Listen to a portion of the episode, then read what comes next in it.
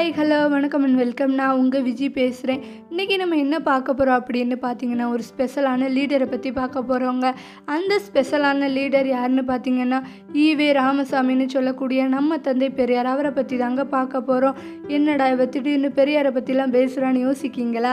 இன்றைக்கி தாங்க நம்ம பெரியாரோட பிறந்த நாள். செப்டம்பர் பதினேழாம் தேதி தாங்க பெரியார் பிறந்தார். அவரை பற்றி தான் இன்றைக்கி நம்ம பார்க்க போகிறோம் இவர் மக்களுக்காக நிறையவே போராடி இருக்கிறாரு.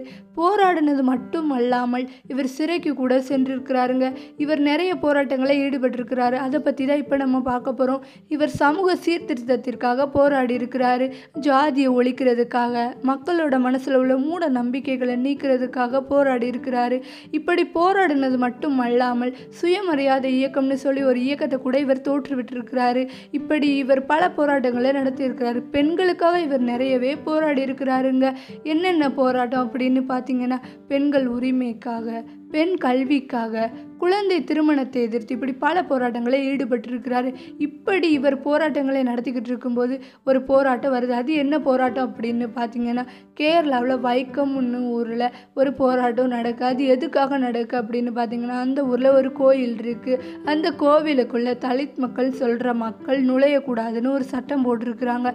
அதை எதிர்த்து தலித் மக்களுக்கு ஆதரவாக இவர் போராடி இருக்கிறாருங்க இதனால இவரை சிறைக்கு பிடிச்சிட்டு போயிட்டாங்க. அந்த வைக்கம்ன்ற இடத்துல போராட்டம் நடந்தனால இவருக்கு வைக்கம் வீரர்னு சொல்லி ஒரு பேர் கூட இருக்குங்க. இப்படி இவர் மக்களோட வாழ்க்கைக்காக தன்னோட வாழ்க்கையை அர்ப்பணித்து செஞ்சுருக்கிறாருங்க. இவரோட பிறந்த நாள் தான் இன்னைக்கு இவர் ஒன்று சொல்லியிருக்கிறாரு. அதை நான் உங்கள்கிட்ட சொல்லுறேன். யார் கடவுள்? பக்திக்கு பழி கேட்பவனா?